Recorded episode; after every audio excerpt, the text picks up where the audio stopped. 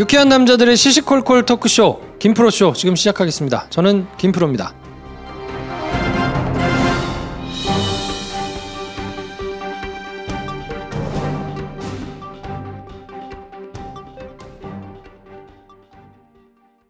태초에 하나님이 술 친구는 술 친구는 창조하셨습니다. 어쩐지 하느님이 술만 내리실 리가 없습니다. 자 오늘 달릴 건데 군뱅이 챙겼지? 맞다 굼벵이 아, 야 내가 한 포 준다 이거 귀한 거니까 꼭 갚아 술 친구 먹으면 술자리에서 완전 날아다니잖아 음주 생활의 퀄리티가 달라진다니까 이 연말 회식도 술 친구만 있으면 걱정 없어 연말 회식 절대 강자 술친굼 술친굼 공식 쇼핑몰 회원만을 위한 추가 증정 이벤트를 확인하세요. 아무도 묻지도 따지지도 않고 가입하셨다고요? 보험은 너무 어려워요. 걱정 마십시오. 마이보험 체크가 도와드립니다. 1800-7917 마이보험 체크로 지금 전화 주세요. 1800-7917 이미 가입한 보험이나 신규 보험도 가장 좋은 조건을 체크해서 찾아드립니다. 인터넷 한글 주소 마이보험.com 또는 카카오톡에서 아이디 검색 마이보험을 친구 추가하여 상담하실 수 있습니다. 아 편집 너무 힘들어. 에이 한번 한강으로 몸보신이나 갑시다 한강? 한강 양화선 착장에 아리수 만찬인데 한강 뷰가 정말 예술이야 맛있나? 각종 해산물 요리에 불고기에 민어에 전복찜 광어회 훈제 연어회 아 시끄러 시끄러. 빨리 와 빨리 가자. 오 지금 바로 가자고? 오케이 한강에서 즐기는 최고의 정찬 아리수 만찬 예약 문의는 서울 02 2632 2100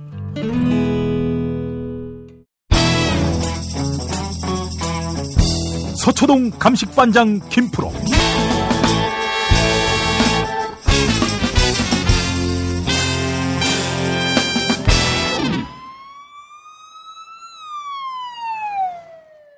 김프로와 함께하겠습니다. 김프로 어서 오십시오. 네, 김프로입니다. 네, 전 서울지방경찰청장 이 직함은 뭐 제대로 깊이 수행해 보지도 않고 그냥 허울만 남은 명예처럼 김프로 주변에 맴돌고 있는데 오늘 그 김용판 얘기한다고요? 네, 네. 유일하게 가장 마음이 지금 편한 분일 거거든요. 음, 왜냐면 뒤늦게 적폐 청산 수사가 지금 진행이 되고 있는데 김용판 전 서울청장 같은 경우에는 이미 직권남용 혐의로 무죄가 확정됐어요. 대법원까지 가가지고. 오, 예, 예. 그래서 일사부재리의 원칙이라는 게 있잖아요. 그러니까 같은 범죄 혐의로는 여러 차례 죄를 물을 수가 없거든요. 그래서 한 번 그걸로 재판이 확정되면 그걸로는 다시 처벌을 받을 수 없기 때문에 아 지금 뭐 그냥 다른 사람들에 비해서 훨씬 가벼운 마음으로 이제 지내고 있을 텐데 김병찬 서울 용산 경찰서장이 국가정보원의 수사 정보를 누설한 혐의로 재판에 넘겨졌단 말이에요. 그렇죠. 예. 근데 김병찬 서장의 윗선에 누가 있었느냐? 그때 이제 김용판 전 서울경찰청장이 있었거든요. 그래서 만약에 김병찬이 문제가 된다 그러면 음, 그거를 최종적으로 지휘한 김용판이 죄가 없다고 무죄 판결을 받은 거는 논리적으로는 말이 안 되는 거란 말이에요. 그렇죠. 그래서 이거 지금 어떻게 된 거냐. 아무리 박근혜 정권에서 엉망으로 누더기를 만들어가지고 막 수사를 엉망으로 만들고 죄가 있는 사람을 그냥 대충대충 해가지고 죄가 없게 만들어준 걸 모두가 다 알고는 있지만 뒤늦게 그러면 그 밑에 있는 사람들이 지금 처벌을 받더라도 이거 뭔가 좀 잘못된 거 아니냐라는 생각을 지울 수가 없잖아요. 음, 그래서 여기저기서 지금 터져 나오는 얘기가 수사가 윗선까지, 그러니까 김용판 전 서울청장한테까지 올라 가야 되는 거 아니냐, 뭐 이런 얘기들이 지금 나오고 있는 상황입니다. 그래서 오늘은 그 얘기를 가능한 것인지, 뭐 이런 얘기를 한번 좀 해보면 어떨까 싶었어요. 예, 그렇습니다. 뭐 사실은 재판 결과가 나왔다 하더라도 그래서 새로운 진실이 있는 것이 드러난다 하더라도 경찰이 이걸 책임을 진다든지 가방의 주인이 바뀐다든지 뭐 집안 열쇠 주인이 달라진다든지 그럴 가능성은 제로에 가깝지 않습니까? 뭐 아까 말씀드린 대로 이제 일사부재리의 원칙이 적용되기 때문에 직권남용 혐의로는 재수사가 불가능합니다. 그거에 대해서는 뭐 명확하고요. 다만 이제 한 가지 가능성이 있는 거는 어떤 거냐면 국정원 직원에게 경찰의 수사 상황을 실시간으로 이렇게 알려주고 흘려주고 해가지고 뭔가 좀 문제가 됐다는 게 지금 드러나고 있는 거잖아요. 예. 그래서 수사기밀 유출과 관련해가지고 국정원 사람과 공모해서 범죄를 저질렀다면 국정원법 위반의 공범이 될 수는 있거든요. 어. 그러니까 국정원법 위반 혐의로 만약에 기소가 된다 그러면 그거는 재수사를 받고 그것과 관련돼서 처벌을 받을 가능성은 있습니다. 그렇지만 지금 상황에서는 김병찬 서장이 뭐 아주 전면적으로 부인을 하고 있고 시간이 또 오래 지나서 수사를 그냥 했다는 흔적만 있을 뿐 그 안에 무슨 의미가 있을 만한 그런 증거들을 압수해가지고 뭐 가지고 있거나 그렇지는 않는 상황이거든요.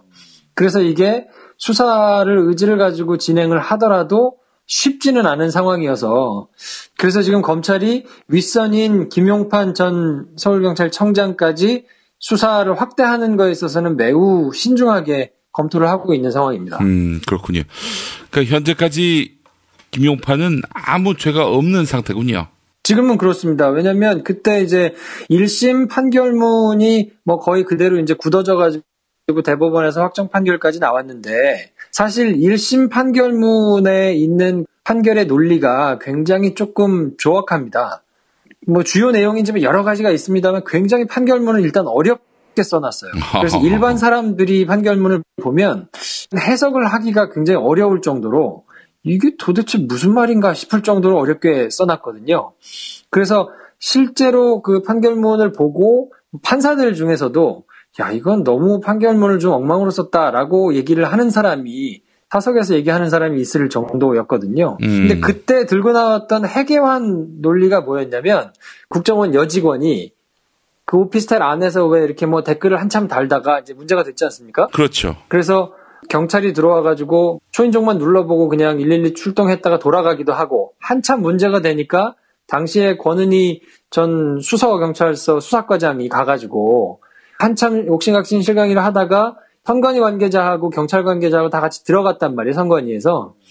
그래서 그때 뭐 지금 범죄 현장을 잡은 거기 때문에 압수수색을 해야 된다. 그래서 지금 안에 있는 컴퓨터랑 노트북이랑 핸드폰이랑 이런 거를 빨리 뺏어야 된다라고 지금 얘기를 막 한참 했었는데 결국에는 경찰이 그거를 못했어요. 어. 검찰이 이제 압수수색 영장을 이제 신청하러 가는데 김용판 전 서울청장이 전화 와서 아 그거 가지 말라고 그랬다는 거 아니에요? 물론 이제 그거 증거가 없다고 법원에서 이제 그래가지고 그 부분에 대해서는 명확하게 증언만 나와서 옥신각신 하다가 끝났는데 예.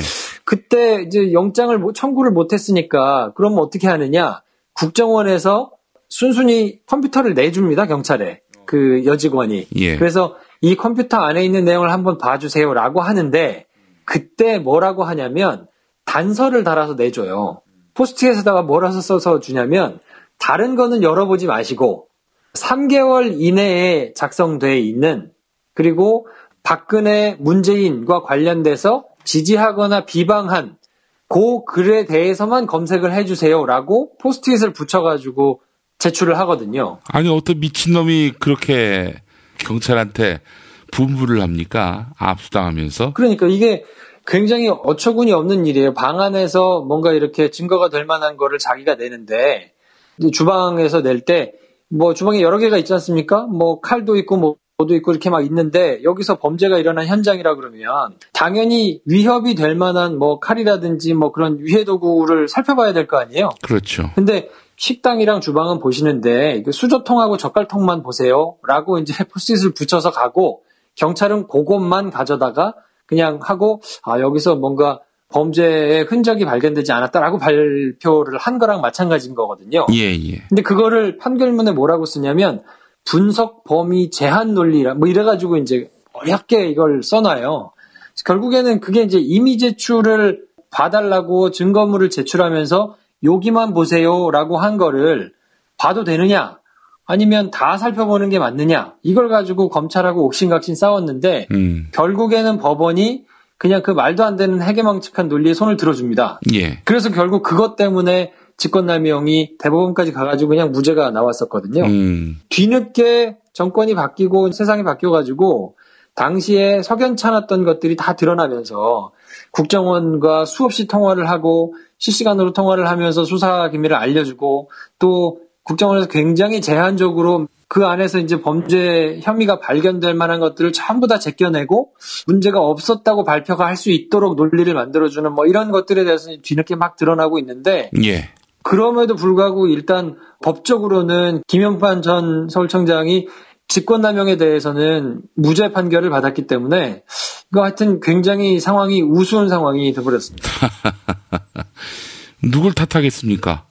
수사를 엉망으로 한 그 사법 주체들에게 물어야지요. 그렇죠. 근데 여기서는 포인트를 수사 당사자들한테만 묻는 것은 조금 억울함이 좀 있어 보여요. 물론 말씀하신 대로 수사를 진행했던 주체가 이제 두 군데거든요. 수서경찰서에서 수사과에서 열심히 수사를 하려던 사람이 있었고 그 사람들의 수사를 방해하려 그러던 서울청 사람들이 있거든요. 예, 예. 서울청 사람들은 수사를 못하도록 방해한 거니까 분명히 거기는 이제 문제가 돼야 되고 음. 그게 나중에 검찰로 넘어갈 때는 그래서 별 문제가 없는 것으로 똘똘마리를 해가지고 검찰에다 넘기거든요.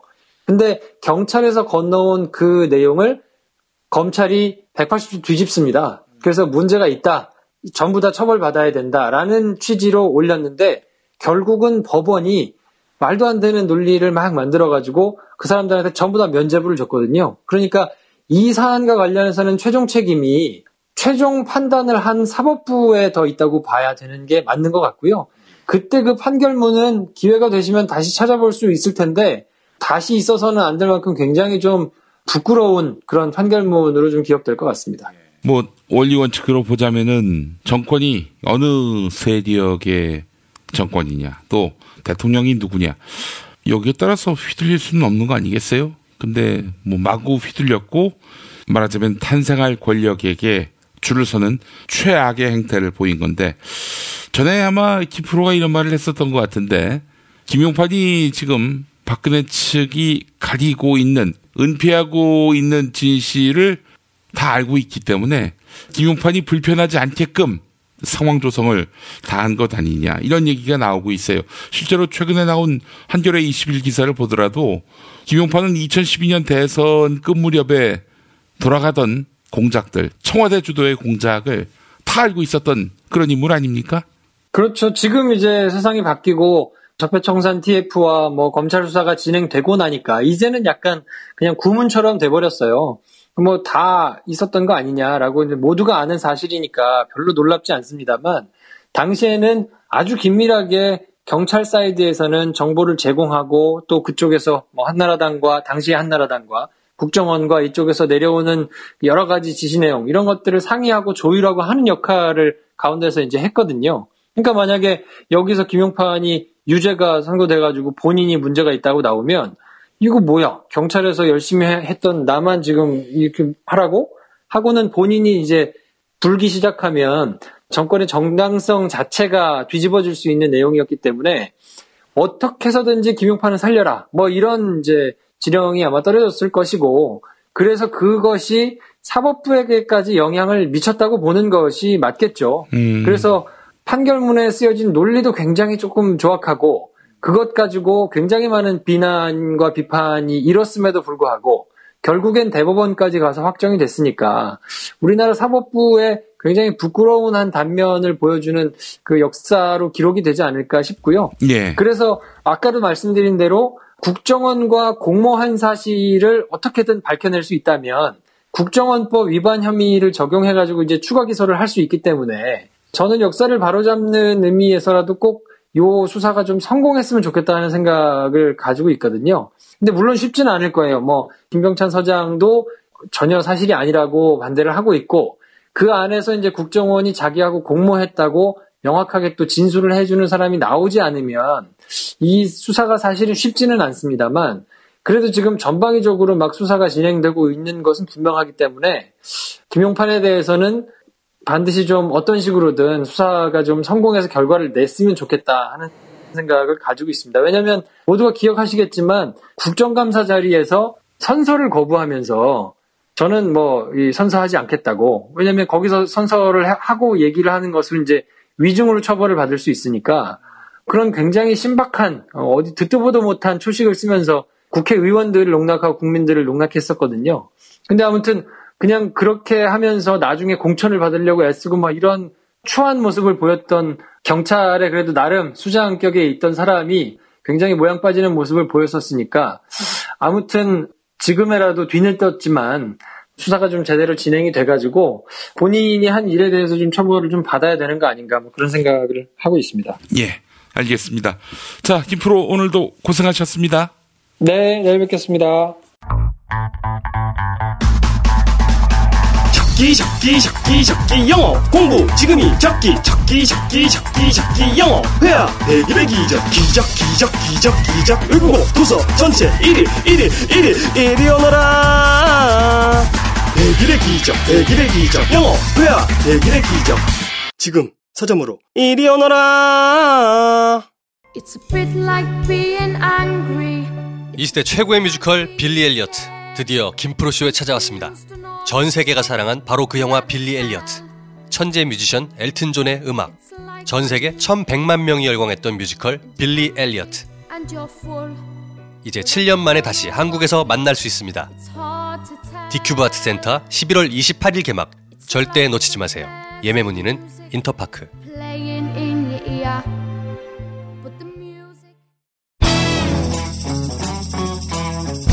서초동 감식반장 김프로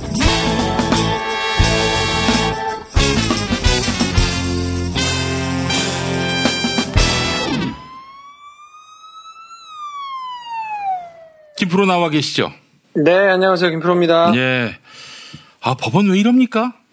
그러게요. 지금 뭐 법원을 둘러싼 불편한 시선들이 조금 많은데 이미 알고 있으면서도 굳이 왜 저렇게 판단을 할까 하는 생각이 조금 많이 들기는 하네요. 그 주진우 기자나 김어준 총수 이야기로는 뭔가 이들 세력에 코어가 있다, 배후가 있다.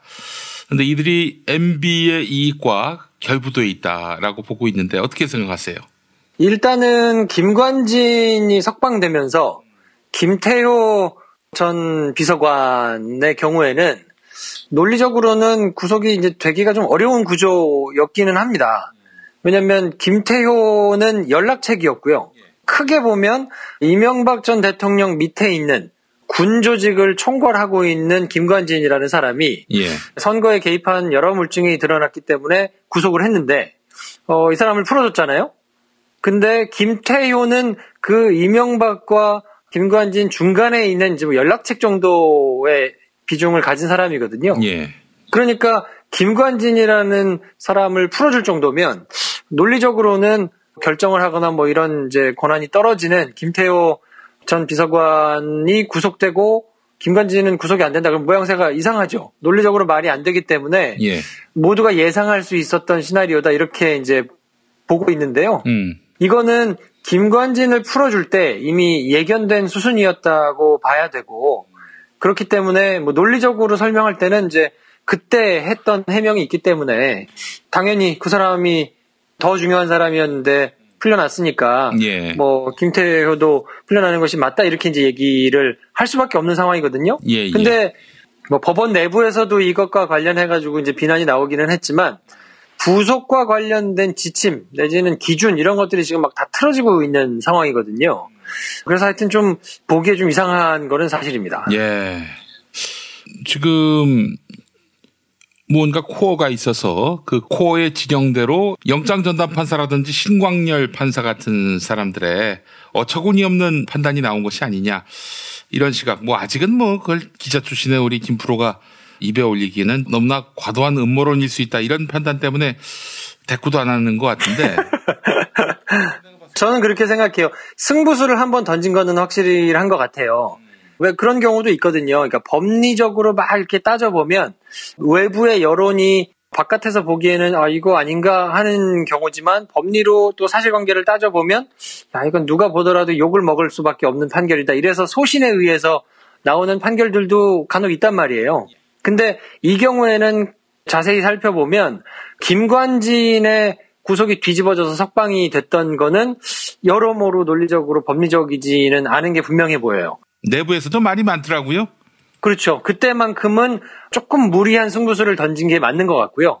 그 뒤에 딸려오는 뭐 임관빈, 김태효 이런 분들이 족족 영장이 기각되고 뭐 풀려나고 하는 것들은 그때 김관진을 그렇게 풀어놨기 때문에 그 뒤에 어쩔 수 없이 따라오는 연쇄작용 같은 거라고 봐야 되고요. 그거는 김관진 때처럼 승부수를 던져가지고 했다기보다는 왜냐면 이 임관빈이라든지 김태호 이 사람들을 잡아넣게 되면 김관진을 풀어놓은 게 이상해지거든요. 아, 그렇지. 그러니까 그 앞에 승부수를 던져놓은 거를 커버하기 위해 가지고 거짓말을 한 번 하면 그 뒤에 계속 거짓말을 해야 되는 뭐 이런 상황으로 지금 수습을 하면서 꼬이고 있는 상황이라고 오히려 저는 보이고요. 근데 김관진에서 굉장한 승부수를 한번 던진 거는 분명한 것 같다. 그래서 지금 말씀하시는 대로 야 이게 뭔가 지금 큰 그림을 그리고 있거나 아니면 보수 진영에서 뭔가 한번 되치기를 하려고 지금 막 이렇게 승부수를 좀 던진 거 아니야. 그 시각에는 대체적으로 저도 동의하는 편입니다. 그렇기 때문에 이번에도 오병우 또 기각시키면은 아마 사법부는 거의 폭탄을 맞지 않을까 싶은 생각이 드는데요. 그래서 저는 오병우 영장만은 집행할 것 같다 이런 생각이 듭니다. 어떻습니까? 방송이 되는 오늘 이제 우병우 전 민정수석에 대해서 영장 실질 심사가 진행이 되죠. 어, 10시 반에 이제 실시를 하는데 권순호 어, 영장 전담 판사가 이제 담당을 하거든요. 지난번에 한번 기각했던 판사 아닙니까? 네 네. 그래서 어, 이게 좀 신경이 많이 쓰였나 봐요. 원래대로 한다 그러면 이제 13일 날 어저께 됐어야 맞는데 이게 하루 더 늦춰져서 3일 만에 영장 실질 심사가 열리는 거거든요. 이게 사실은 일반적이지는 않아요. 많은 경우에는 그냥 이틀 있다가 보통 진행이 되고 이재용 부회장의 경우에도 이틀 있다가 진행이 됐거든요. 근데 구속영장을 보통 검찰에서 청구하면 나름대로 준비를 한다 그래도 이틀 만에 청구를 하기 때문에 준비를 할 만한 충분한 시간이 주어지지가 않습니다. 음. 아무래도 그럴 거 아닙니까? 이제 마음도 급하고 본인이 뭐 이렇게 준비를 잘 한다고 하더라도 아주 충분한 준비를 하기는 어려워서 이게 하루 시간이 더 생겼다는 거는 굉장하게 큰 차이가 있는 일입니다. 음. 그냥 뭐 일반적으로는 뭐 하루 더 주나 뭐 덜 주나 뭐 큰 차이가 있을까 싶은데 예. 구속을 놓고 막 이제 법원에 가가지고 그것도 이제 재판장 앞에서 검찰 측과 변호인 측이 막 싸우거든요. 예. 그때 논리를 준비하고 뭐 이런저런 자료를 들이대고 이제 하는 것이 심적으로도 부담이 큰데 거기서 하루는 굉장히 큽니다. 그러니까 이런 경우가 여러 가지로 신경이 조금 쓰였는 모양이에요. 그래서 기자들한테 이거를 아주 자세하게 설명을 했더라고요. 문자를 통해서. 그래서 권순호 판사가 배정이 된 것은 이미 지난번 사건은 그러니까 한번 이제 기각이 됐을 때 그때 사건은 불구속 기소가 돼가지고 진행 중이니까 그거는 별개의 사건이고 예. 그래서 이번 건은 그냥 컴퓨터 뺑뺑이를 돌렸더니 우연히 권순호 판사가 나온 것이지. 아니 뺑뺑이 돌린 판사들이 3명 아닙니까? 뭐 그렇죠. 그러니까 이거는 뺑뺑이를 돌려서 나온 결과일 수 있어요. 근데 뭐가 문제냐면 원래는 한 번 판단을 그렇게 한 경우에는 그 다음번 영장을 청구할 때는 그 사람 말고 다른 사람이 하도록 뺑뺑이를 돌리지 않거든요. 예, 예. 왜냐면 뺑뺑이를 돌리면 똑같은 사람이 나올 수도 있기 때문에 그렇죠. 다른 사람한테 배정을 해주는데 이거는 엄격하게 따지면 사건이 전혀 다른 사건이기 때문에 굳이 다른 사람을 하기보다는 그냥 공정하게 뺑뺑이를 돌리는 게 맞다라고 지금 얘기를 하는 거여서 예. 이거는 굳이 그쪽에서 막 거짓말을 한다거나 억지는 아니고 말은 됩니다. 그러니까 이거에 대해서는 뭐 오케이 뭐 그렇게 받아들일 수도 있고 그렇게 볼 수 있는데 그 다음에 이제 해명을 한 것이 조금 문제예요. 기일을 다른 경우에는 이틀만 있다가 지정을 하는데 이거는 3일 동안 있다가 지적을 하는 게 권순호 판사가 전병헌 영장 신문도 해야 되고 사건을 검토할 시간이 좀 부족해가지고 시간을 확보하기 위해서 일부러 하루를 더 연장한 거다라고 이제 해명을 했단 말이에요. 음. 근데 요거는 조금 이상해요. 왜냐면 아니 전병헌이 중요한 인물이기는 하죠. 근데 전병헌만 중요한 건 아니란 말이에요. 영장 전담 판사들이 다루는 모든 사건은 다 중요합니다. 예. 그러니까 지위의 고와 이런 걸 떠나서 한 사람의 신체를 구속하느냐 마느냐의 문제이기 때문에 거기에 들어오는 사건들은 모두 다 중요한 사건으로 판단을 해요. 판사들이 실제로. 예. 그렇기 때문에 전병헌 이 영장심사가 있어서 이거를 더 중요하기 때문에 하루를 미뤘다는 거는 조금 궁색해요. 약간 말이 안 됩니다. 법적으로 논리적으로 보자 그러면 다른 사람도 다 중요한데 이 사람만 더 중요하기 때문에 밀었다 그런 거는 일단 형평을 깼다는 얘기가 되기 때문에 논리적으로 말이 안 되는 게 하나 있고요. 그 다음에는 그냥 이렇게만 밝혔는데 나중에 언론을 통해서 알려진 게 뭐냐면 우병우 쪽에서 요청을 했다는 거예요. 하루만 시간을 더 달라. 근데 보통의 경우에는 이렇게 하루만 더 시간을 달라고 해도 안 줍니다. 음. 왜냐하면 통상적인 관례에 따라서 진행을 하도록 하고 있기 때문에 아까 말씀드린 대로 형평에 어긋나면 안 되니까요. 이 사람의 신체가 구속되는 건데 누구는 이렇게 해주고 누구는 불리하게 하고 이렇게 할 수 없잖아요.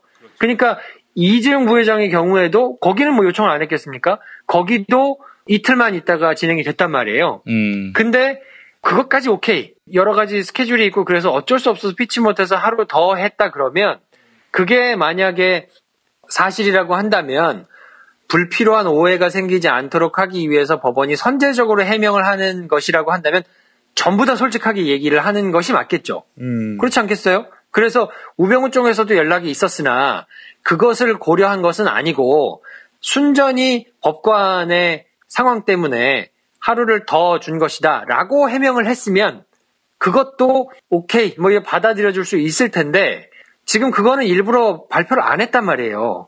그리고 그런 얘기가 돌아서 일부 기자들이 법원에다가 공식적으로 문의를 했습니다. 혹시 우병우 쪽에서 그렇게 부탁을 요청을 했다고 하는데 그게 사실입니까? 라고 이제 얘기를 했더니 그거에 대해서는 뭐라고 답을 했냐면 즉답을 안 했어요. 그런 거는 원래 담당 판사가 확인을 안 해주는 사안이다. 그래서 확인을 할 수가 없다. 라고 대답을 했거든요. 음.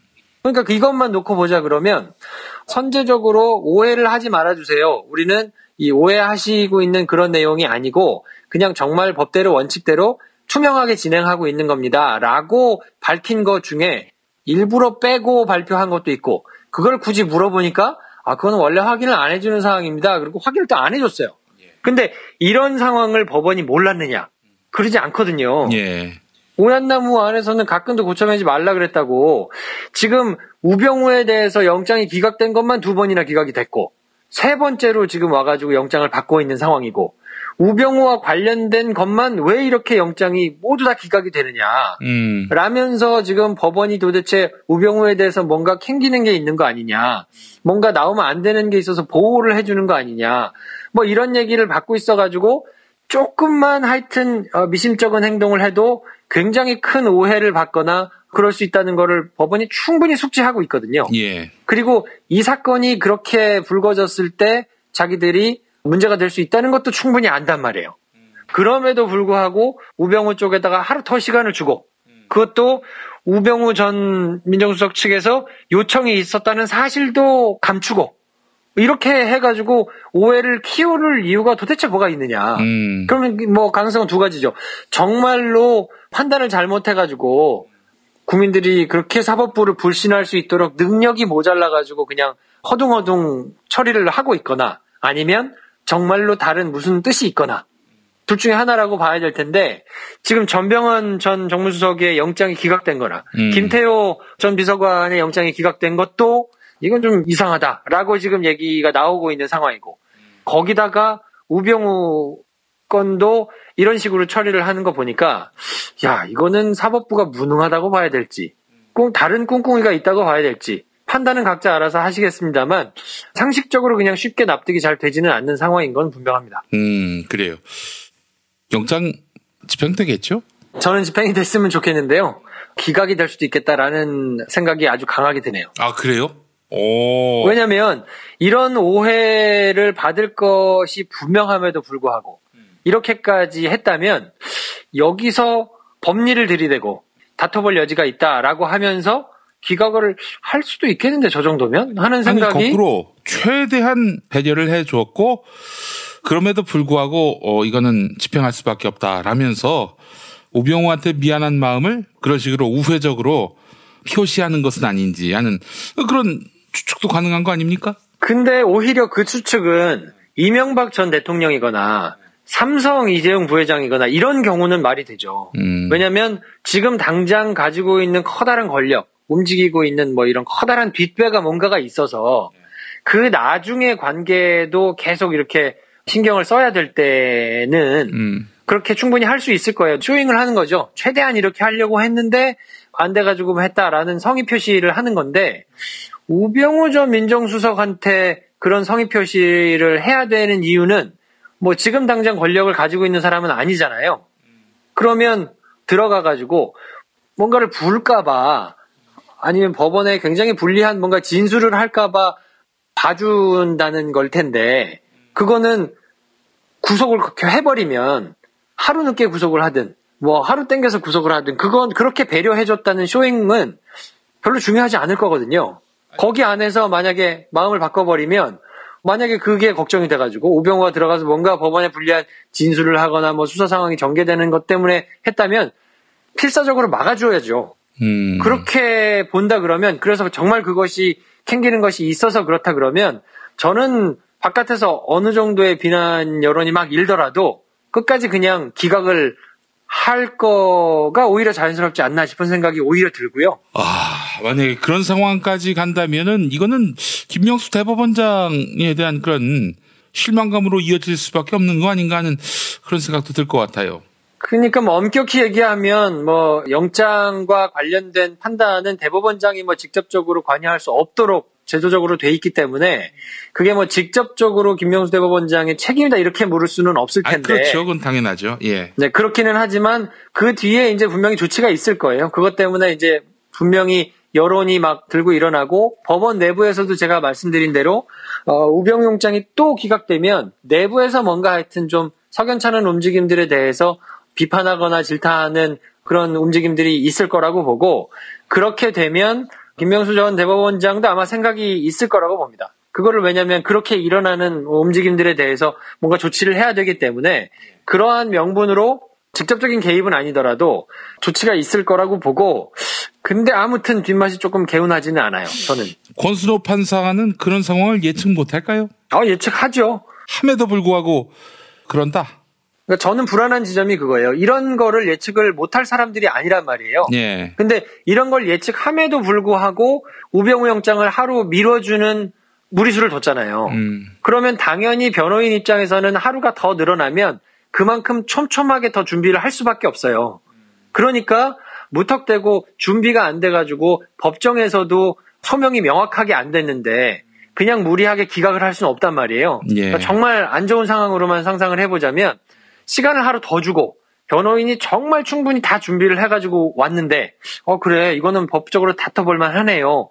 라면서 기각을 하면 어쨌든 책임은 법리적으로 명확하게 책임을 잇는 것은 아니니까 그 뒤에 진상조사가 있어가지고 갖고 와보세요. 왜 이렇게 판단을 했나요? 라고 까놓고 봐도 그게 까져도 법적으로는 말이 되네. 라고 되는 것이 법원 입장에서는 우병우를 기각해주고 취할 수 있는 최대한의 하여튼 방어선이기 때문에 어, 이렇게 된다 그러면 정말 무리수를 넣어가지고 만약에 변호인이 촘촘하게 준비를 못 해와가지고 법리적으로 one side하게 말이 안 되면 그러면 뭐 구- 구속을 하겠지만 조금이라도 빠져나갈 구멍이 있도록 준비를 해가지고 오면 이거는 그냥 눈 감고 어, 기각을 할 수도 있겠네 하는 생각이 지금 들거든요.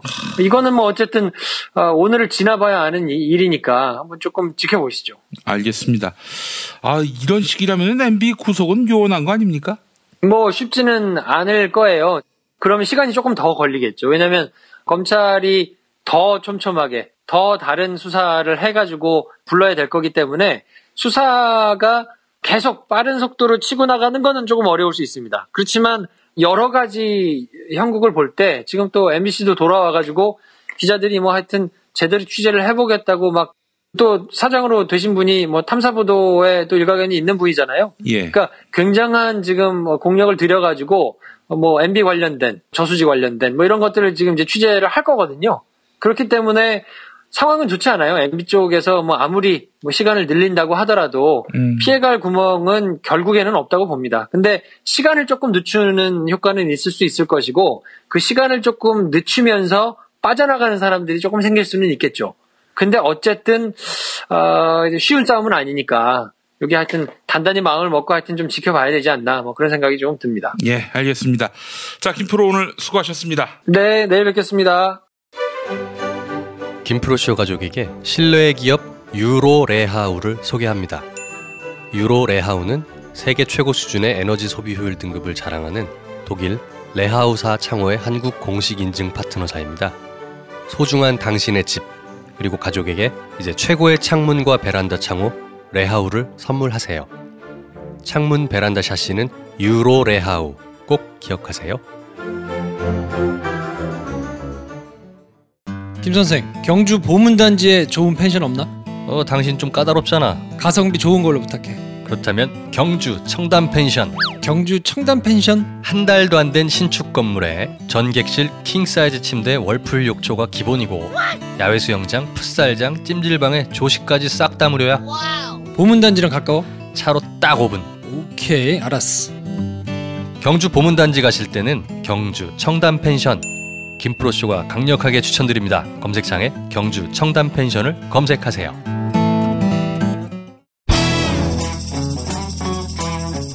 서초동 감식반장 김프로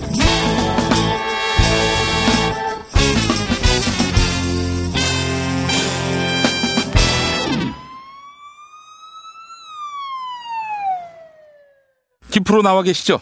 네, 안녕하세요. 김프로입니다. 예, 우병우 민정수석을 상대로 한 세 번째 구속영장 청구. 김프로는 기각 쪽에 무게를 실었는데, 뭐 언론들 보니까 말이죠. 뭐 주간 한국 같은 경우에 구속 가능성 솔솔 이렇게 이야기하고 있습니다. 이 방송을 접하실 때는 이미 결과가 나왔을 것 같은데 저희가 녹음할 시점은 훨씬 그 이전이란 말이죠. 그러니까 보통은 방송을 들으시기 전날 밤 10시, 11시거나 아니면 간혹 방송을 들으시는 당일 새벽이거나 뭐 이럴 때 저희가 이제 방송 녹음을 하거든요. 예. 근데 지금 방송 시간이 오전 10시예요. 그 전날 오전 10시. 그러니까 사실은 저로서는 받아들일 수 없는 방송 조건인데 예, 예, 예. 그렇지 않습니까? 이거 발부든 기각이든 결과를 나온 다음에 보고 해야지. 나오기 전에 이거 완전 소설 방송을 하라는 이 김용민의 갑질에 아 이걸 어떻게 할 것이냐 고민을 하다가 뭐 을이 별수 있나요? 갑이 하람 해야지. 아, 지금 일정이 많으셔가지고 도저히 시간이 안 되신다 그래서 아, 일단 무엇보다도요. 어젯밤에 전주를 갔다 왔습니다. 그러니까 이제 방송일 기준으로 말씀을 드리는 겁니다. 현 녹음 기준으로는 아직 전주를 갔다 오지 않은 건데, 그리고 방송일 기준으로 지금 이 시각 업데이트될 시점은 SBS에서 열심히 또 방송 준비를 할 때이기 때문에 도저히 우병우 구속 영장 발부와 관련한 소식을 담기 힘들어서 그래서 오늘 이렇게 하죠. 한 절반은 기각됐을 경우 또 절반은 영장이 발부됐을 경우 이렇게 나눠서 한번 좀 보도록 하겠습니다. 아, 싫어요. 예? 싫어? 아, 싫어. 어떻게 할까 그러면은? 그렇게 할 거 없고 왜냐하면 어차피 이전에 하는 거기 때문에 음. 우리가 방송한 지가 한 1년 반, 2년 가까이 된 것 같은데 제가 처음으로 김프로 소설 방송을 한번 해보겠습니다. 오, 그러니까 아예 어떤 일정한 결론을 상정해 놓고 그 경우에 대한 해설만 한다. 그렇죠. 음. 그것만 해놓고 그거에 대한 책임은 제가 질 테니까. 네, 그 책임을 뭐 딴 거 질 거 없고 틀렸을 경우에는 오늘 출연료를 안 받는 걸로.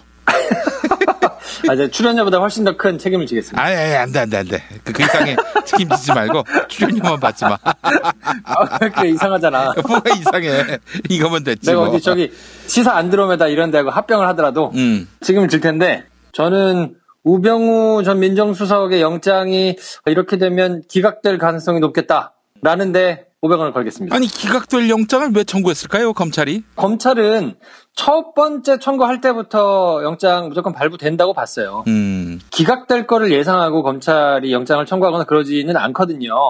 더군다나 우병우와 관련돼 가지고는 내부에서도 개인적으로도 뭐 좀 떨떠름하게 생각을 하는 사람들도 있고 더군다나 본인의 역할이 전행을 휘둘렀기 때문에 제대로 수사해야 된다는 의지는 누구보다 있거든요.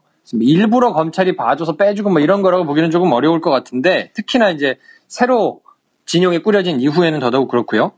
근데 제가 우병우 전 민정수석 영장이 이렇게 되면 기각되겠구나라고 생각하는 크게 세 가지 정도 저 나름의 이제 소설의 근거가 있는데 음. 첫 번째는 확인해 드릴 수 없습니다라고 밝힌 법원의 문구 때문입니다. 음. 이게 무슨 말이냐면 우병우 전 민정수석의 영장 실질심사 일정을 발표하면서 기자들한테 문자 메시지를 법원에서 보냈거든요. 2017년 12월 14일 목요일 오전 10시 반 권순호 영장 전담 부장 판사가 합니다. 이렇게 일정을 보내면서 설명을 뭐라고 했냐면 어제 이제 말씀드렸듯이 컴퓨터 배당에 따라서 권순호 판사가 배정이 된 것이고 기일이 보통 이틀 후에 잡히는데 3일 후에 잡힌 거에 대해서는 판사가 너무 바빴다. 음. 그래서 검토를 하기 위해서 일정을 그렇게 하루 더 확보한 거다라고 얘기를 했는데 그 이후에 우병우 전 민정수석 쪽에서 기일을 조금 연기해달라고 요청이 있었느냐라고 기자들이 막 물어봤거든요. 이제 보도에 나오기도 하고. 예. 그랬더니 그때 법원 측에서 대답을 했던 내용이 뭐냐면 원래 그런 거는 담당 판사가 확인을 안 해주는 사안이라서 확인해 드릴 수 없습니다. 라고 설명을 했어요. 음. 자, 그럼 여기서 따져보겠습니다. 확인해 주지 않는 사항이어서 확인해 줄 수 없다. 라는 건 말은 맞습니다. 예. 근데 무슨 말이냐면 그 전에 제가 지금 말씀드렸듯이 이게 어떤 방식을 거쳐서 컴퓨터로 배정을 했는지 아니면 그냥 보통의 사건에 대해서 그냥 수기로 배정을 했는지 아니면 이게 왜 이틀 뒤에 결정이 되는 건데 사흘 뒤에 결정이 되는지 뭐 이런 거에 대한 내용을 통상적으로 담당 판사가 확인을 해주는 내용이냐? 아니에요. 그러니까 확인해주지 않는 사안인데 아주 예외적으로 그것들을 소상하게 설명해주면서 음. 굳이 우병우 쪽에서 요청이 있었다는 내용만 이거는 원래 안 해주는 거니까 안 되는 거예요라고 얘기하는 것은 논리적으로 말이 안 맞잖아요. 아. 근데 보통 법원은 어떠냐면 굉장히 논리적인 집단이에요. 사고 자체도 조금 논리적으로 하고 그렇기 때문에 좀 정무적인 판단이 떨어지는 경우가 왕왕 있습니다. 음. 또 어떤 경우가 그러냐면 맨 처음에 얘기한 이게 왜 권순호 부장판사가 맡게 됐느냐. 이게 지난번에 맡은 사람이 또 맡은 거에 대해서 원래 그렇게 되면 안 되지 않아요? 라고 물어보니까 음. 지난번 건은 이미 불구속 기소가 돼서 끝나버린 사건이고 이번 건은 혐의가 전혀 다른 사건이기 때문에 이거는 별개의 사건이어서 이거는 원칙적으로 하면 컴퓨터 배정으로 해서 그냥 무작위 추첨을 해가지고 사람을 정하는 게 맞습니다. 그거는 논리적으로 맞는 말입니다. 근데 정무적으로는 굉장히 센스가 떨어지는 말이에요. 예. 왜냐면 일반 사람들은 그거를 자세히 알아듣지 못할 거 아닙니까? 음. 그리고 법적인 지식이 있거나 법조의 그런 내용을 정확하게 알 수 있는 사람이 아니면 아니 지난번에 그 사람 기각한 사람 아니야? 근데 또 맡았어? 아이 야료가 있구만 이렇게 얘기를 일반 사람들은 할 것이기 때문에 예. 만약에 이 사안을 정치적으로 판단한다 하면 이렇게 별개의 사건이니까 컴퓨터를 돌려야 되는 게 맞지만 그러면 30%의 확률로 권순호 부장판사가 또 나오게 될 가능성이 있으니까 괜히 정치적으로 일 키우지 말고 나머지 두 사람한테 배정해 라고 얘기를 하는 것이 정무적으로 센스 있는 판단이에요. 그렇죠. 근데 그걸 하지 않았단 말이에요. 왜냐면 아. 그게 논리적으로 맞는 일이니까. 음. 그리고 이게 맞는 일이라는 거는 본인들이 조금 억울하더라도 이게 원칙이기 때문에 그냥 한다라는 논리적인 판단으로 돌아가는 것이 법원이에요. 음. 그래서 이거를 맞습니다. 조금 법원이 억울한 면이 있습니다라고 해명을 하고 설명을 하는 것은 사실 언론의 몫입니다. 음. 언론이 이것을 소상하게 설명을 하고 전후 맥락이 이러하니 조금 오해의 소지가 있지만 오해를 하지 마십시오라고 얘기를 하는 것이 맞게 돌아가는 시스템인데 음. 지금 요 논리적으로 따져보면 말씀드렸던 세 가지 상세하게 소상하게 설명하면서 얘기했던 것 중에 마지막 부분 확인해 줄 수 없다. 이건 원래 확인해 주는 내용이 아니다. 라고 얘기하는 것은 논리적으로 말이 안 됩니다. 음. 그러면 요걸 통틀어서 낼 수 있는 결론은 제가 그냥 내린 결론은 아, 지금 논리적인 판단보다는 정무적인 판단을 하고 있구나. 라는 생각이 들었어요. 음. 자, 이게 첫 번째 얘기고, 두 번째는, 아, 이게 그렇다면 정무적인 판단을 도대체 왜 하는 걸까? 그 이유가 있을 거 아닙니까? 음. 저는 그 이유를, 아, 시간을 벌어주려고 그러는 모양이다. 라고 생각을 했습니다. 왜냐면, 본인들이 법원이 아무리 뭐 정무적인 판단을 하더라도, 크게는 법적인 boundary 내에서, 원칙의 테두리 내에서 아주 어긋나는 선택을 할 수는 없습니다. 그러니까 보통 법원이 그래요. 왜냐하면 법원은 검찰에서 기소를 해가지고 온 내용을 가지고 그걸 바탕으로 해서 그 안에서 최대한 뭐 유도리를 부리더라도 단어 선택이 그런데 조금 뭔가 이렇게 좀 배려를 해준다고 하더라도 아니 지금 유도리 갖고 그러는 거예요? 일본 말이니까. 야, 너 저 지상파의 때를 언제쯤 벗을래? 아, 나 참. 아, 국민들 다수가 유도리라고 쓰면 유도리야. 아이. 아, 시끄러워요. 가만히 있어봐. 지금, 어쨌든, 배려를 좀 해준다고 하더라도, 음. 최대한 정해져 있는 boundary 내에서 하기 때문에 여지가 조금 많지 않아요. 그러니까 아주 없는 걸 흑을 백으로 바꾸고 막 백을 흑으로 바꾸고 검찰은 그런 경우들이 많잖아요. 뭐 택도 아니게 기소를 하고 아니면 죄가 있는 사람인데도 그냥 눈치고 죄를 안 묻고 막 이런 경우들이 있단 말이에요. 예. 검찰은. 근데 법원은 그런 경우가 검찰에 비해서는 훨씬 더 적단 말이에요. 왜냐하면 자기들이 행사할 수 있는 여러 개 바운더리가 좀 적기 때문에. 음. 근데 도대체 왜 그러면 정무적인 판단을 하고 있는 것이냐? 이거는 본인들이 최대한 책임을 지지 않으려는 발버둥이 아닌가 저는 이렇게 해석을 했습니다. 오히려. 음. 왜냐하면 죄가 뻔히 있게 보이고 누가 보더라도 범죄 혐의도 크고 상당한 의심을 할 수 있을 만한 상황이면 병장을 발부해야 되거든요. 근데 변호인 쪽에서 그거를 반박할 만한 아주 촘촘한 논리를 가져와 가지고 막 얘기를 하면 그러면 법원 입장에서는 야 이거는 다퉈볼 여지가 있는데 라면서 발부를 안 할 수 있단 말이에요. 음. 그게 나중에 본 재판에 가서 쭉 재판을 해보니 아 이건 처벌을 해야 되겠다라고 판단이 나오는 건 나중 일이고 지금 이거는 이 사람을 붙잡아 놓고 수사를 할 건지 아니면 그냥 법원에 출퇴근을 하면서 수사를 할 건지를 결정하는 일인데 형사소송법상 원칙은 출퇴근하면서 소송을 하는 것이 원칙으로 돼 있어요. 그리고 아주 예외적인 경우에 범죄 혐의가 굉장히 크고 실형이 예상되는데 도망갈 것 같거나 말을 맞출 것 같거나 증거를 다 없앨 것 같거나 뭐 이런 경우에 예외적으로 아 그래 이 사람은 붙잡아 놓고 수사를 합시다라고 하는 게 원칙이거든요. 예.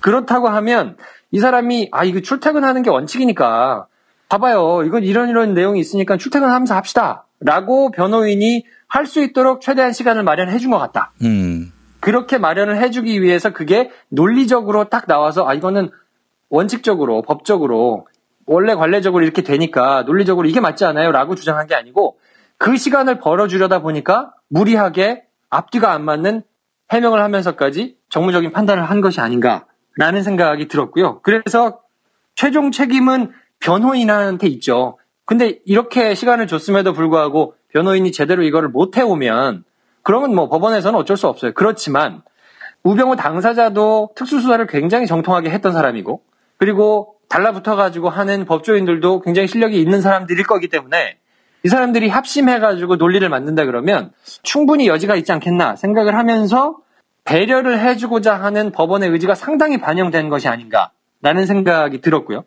자, 마지막으로는 그래서 확인해 줄 수 없습니다라는 게 논리적이지 않고 이 논리적이지 않은 이유를 왜 했을까? 정무적으로 판단을 한 것 같다. 그럼 정무적인 판단을 왜 한 것일까? 아, 책임은 자기들이 지지 않지만 최대한 시간을 벌어줘야 저쪽에서 제대로 된 반박을 했을 때, 야, 그래. 이건 뭐 원칙이 출퇴근이니까 출퇴근합시다. 라고 면피도 하면서 저쪽한테 뭔가를 주기 위한 의지가 반영된 게 아닌가라는 게 지금까지 말씀드린 건데, 그러면 맨 마지막으로는 도대체 이렇게까지 무리수를 두고 이렇게까지 해가지고 법원이 얻을 게 뭐가 있는가 라는 게 궁금해지잖아요. 우병우가 지금 당장 대단한 권력의 정점에 있는 사람도 아니고 그렇다고 이 사람이 뭐 어마어마한 돈을 가지고 있어가지고 실질적으로 모든 것을 막 움직이는 뭐 자본 권력도 아니고 도대체 우병우란 사람이 뭐길래 그냥 개인적인 인연이 누가 있어가지고 도와주려고 이렇게까지 무리를 할까? 저는 그렇게 보기는 좀 어렵다고 보고요. 그래서 도대체 이렇게까지 우병우를 지켜가지고 너덜너덜해지면서까지 우병우를 지켜서 법원이 얻을 수 있는 게 뭔가라고 생각해 보니까 그 힌트를 김관진 전 장관한테서 약간 얻었어요. 왜냐하면 김관진 전 국방부 장관을 석방시켜주면서 법원에서는 일종의 승부수를 던진 거란 말이에요. 말씀드린 대로 이 사람을 석방시켜주면 그 밑에 사람들도 논리적으로 줄줄이 다 석방을 시켜줄 수밖에 없는 거라서 이 사람 하나를 석방시켜 놓으면 나머지 것은 뭐 의지를 딱히 가지고 있지 않아도 법적으로 악유가 안 맞기 때문에 그 악유를 맞추려다 보면 다 줄줄이 석방을 해야 되는 상황이 생겨요. 그래서 임관빈, 그 밑에 있는 김태호 이런 사람들도 다 지금 석방이 되거나 구속영장이 기각되거나 뭐 이런 식으로 줄줄이 이제 도미노 효과가 발생했잖아요. 근데 이거는 MB로 대표되는 보수 세력들, 이 사람들이 뭔가 힘을 발휘했거나 뭐 이랬을 가능성이 좀 있지 않을까라는 게 일반적인 해석 아닙니까? 음. 근데 우병우는 괴가 조금 다르죠. 뭐 MB 사람도 아니고 이 사람을 지킨다 그래서 MB 쪽에서 뭔가 득을 볼 거는 없는데 그러면 도대체 박근혜? 박근혜 쪽은 지금 다 감옥 가 있는데 박근혜 쪽은 뭐 없잖아 라고 생각을 할 수 있는데 저는 그래서 오히려 아 이게 우병우 전 민정수석이 전횡을 휘둘르면서 그때 당시에 법원과도 뭔가 껄끄럽거나 아니면 우병우의 입에서 나왔을 경우에 법원이 치명상을 입게 되는 뭔가가 있을 수도 있겠다. 이건 뭐 순전히 제 소설입니다. 근거가 있는 거는 아니, 아니지만 그런 게 있는 것은 아닐까라는 의심이 들기 시작했어요. 왜냐하면 우병우는 MB하고는 달리 정치적인 지켜야 될 세력이 있다기보다는 법원 입장에서 보면 오히려 자기들의 뭔가 큰 거를 가지고 있으려면 있을 수도 있겠다. 왜냐하면 그럴 만한 위치에 있었으니까요. 그리고 당시에 김영한 전 민정수석의 노트나 이런 데서 발견된 거를 보면 법원 내부의 결정에 개입을 하려고 시도했던 정황들이 조금씩 드러난 것들이 많이 있단 말이에요. 음. 김동진 부장판사에 대해서 제명을 하거나 뭐 불이익을 주는 이런 거를 강구해야 된다고 막 써놓은 거라든지. 근데 그거는 사실 행정부에서 감히 할 수 없는 일이에요. 절차적으로 할 수 없는 일이에요. 그걸 어떻게 하겠어요? 사법부에서 결정할 일인데. 근데 실제로 가장 센 징계를 받기도 했고 뭐 이런 것들을 보면 아, 법원에 영향력을 미치려고 한다면 그 영향력을 미칠 수 있는 사람이 누가 있을 것인가?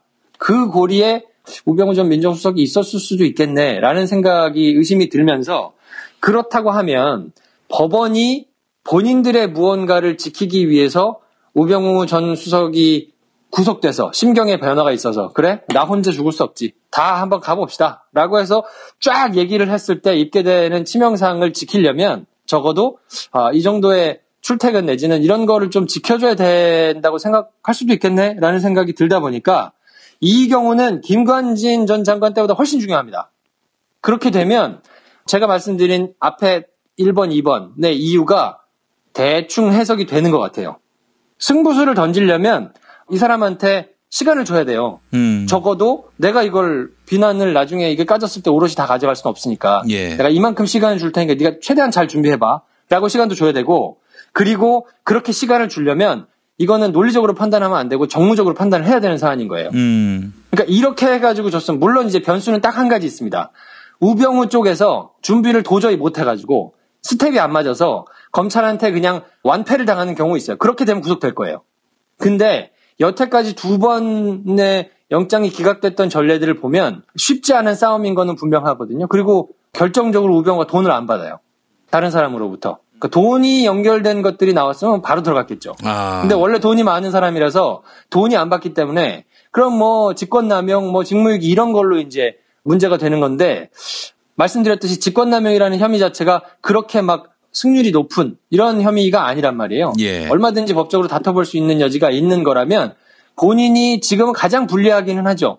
본인의 개인적인 이런 비리와 관련해서 나왔으니데 그거를 뭐 사찰을 시켰으니까 가장 사익에 충실하게 움직이기는 한 거지만 지금 법원 판단 자체가 아직 완전하게 나온 게 아니잖아요. 그리고 자기의 장모 사안이라든지 뭐 이런 거는 그냥 불기소 된 것들도 있고 무혐의 처분이 나온 것도 있고 막 이렇기 때문에 음. 그걸 근거로 들어서 봐라 검찰이 판단했을 때도 이거는 아무런 혐의가 없다고 나왔다. 근데 이런 거에 대해서 내가 너무 억울했기 때문에 도대체 정치적으로 흔들리는 세력이 누군지 확인해 보려고 내가 한 거다라고 말을 만들면서 그러면 다퉈볼 여지가 있네요. 이렇게 될 수 있기 때문에 이 모든 것을 생각해 보면 야 이거 또 한 번 승부수를 띄울 수 있겠다. 그리고 그렇게 승부수를 띄워서 법원에서 지금 구속해가지고 욕을 안 먹을 것 같으면 아예 첫 번째부터 소상하게 밝혔을 거예요. 음. 아니면 아예 처음부터 이틀만 시간을 줬거나.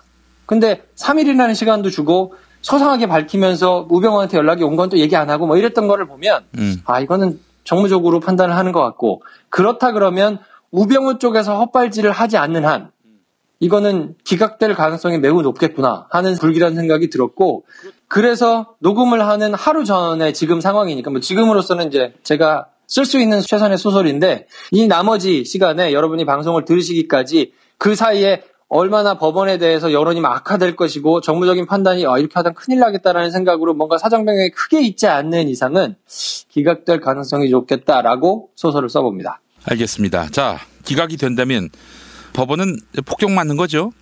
뭐 근데 사실 지금 정도의 수준에서 폭격을 맞겠죠. 이게 그렇게 해서 만약에 기각이 됐다는 얘기는 음. 우병우 쪽에서 정말 탄탄하게 다퉈볼 여지를 가져왔다는 얘기니까 음. 그렇게 되면 그거를 까놓고 보면 내부적으로도 반발할 수 있는 판사들이 많지 않을 수 있어요. 왜냐면 이거 봐라. 이거 그래요? 그러면 내가 외부적으로는 안 까도 내부적으로 해명할게. 라고 내부적으로 만약에 쭉 해명을 해버리면 어 그러네. 법적으로 말이 되네. 이래버리면 외부에 있는 사람들은 막 이게 어, 법원이 뭐 잘못됐다고 얘기를 할 수 있지만 적어도 판사들은 법리를 아는 사람들은 말은 되게 했네 이렇게 될 거란 말이에요. 그러면 그냥 지금 있는 우병우에 대해서는 왜 이렇게 약해지는가 하고 욕을 먹을 만큼 먹었어요. 근데 그거를 또 한 번 먹는다고 그래가지고 뭐 그게 얼마나 되겠는가라고 이제 생각을 할 수 있기 때문에 이거는 법원 내부에 우병우로 대표되는 세력들을 좀 보호하고 싶어 하는 그런 사람들, 세력, 뭐 이런 게 많이 있다 그러면 그 사람들이 던진 마지막 승부수가 아닌가 싶고 발부가 돼버렸으면 제가 굉장히 실없는 소리를 한 20분 동안 한 사람이 되는데 실없는 소리를 22분 동안 했어요, 지금까지. 그럴 수 있죠. 아, 근데 만약에 이게 실없는 얘기가 된다 그러면 제가 책임을 져야 되지 않겠습니까? 알겠습니다.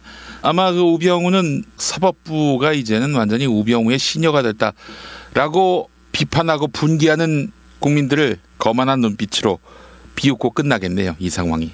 그러니까 이렇게 보시면 될 것 같아요. 만약에 방송을 들으시는 지금 영장이 발부가 됐다 그러면 우병우 쪽에서 헛발질을 한 것이 분명하고요.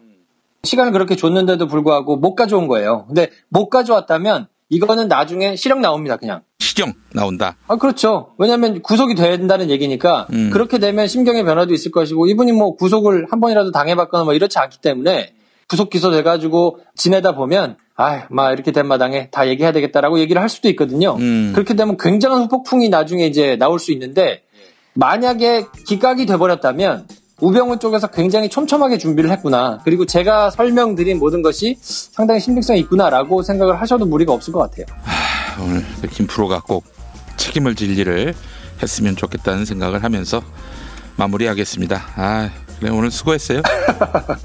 자, 그러면 어쨌든 주말 잘 보내시고 요거 해가지고 잘렸으면 좋겠다. 너무 비난이 많이 일어나서 아 김프로가 이런 얼치기를 김용민 브리핑에 계속 알고 가는 것은 바람직하지 않다. 음. 뭐 이러면서 자연스럽게 하차를 하는 이 모양새 오랜만에 말씀드리는데 아예 아주 아름다운 모양새를 제가 네. 꿈꾸면서 어, 만약 그런 상황이 온다면 강제 노역을 시켜야죠. 강제 노역. 예. 알겠습니다. 자, 김 프로 수고하셨습니다. 네 다음 주에 뵙겠습니다.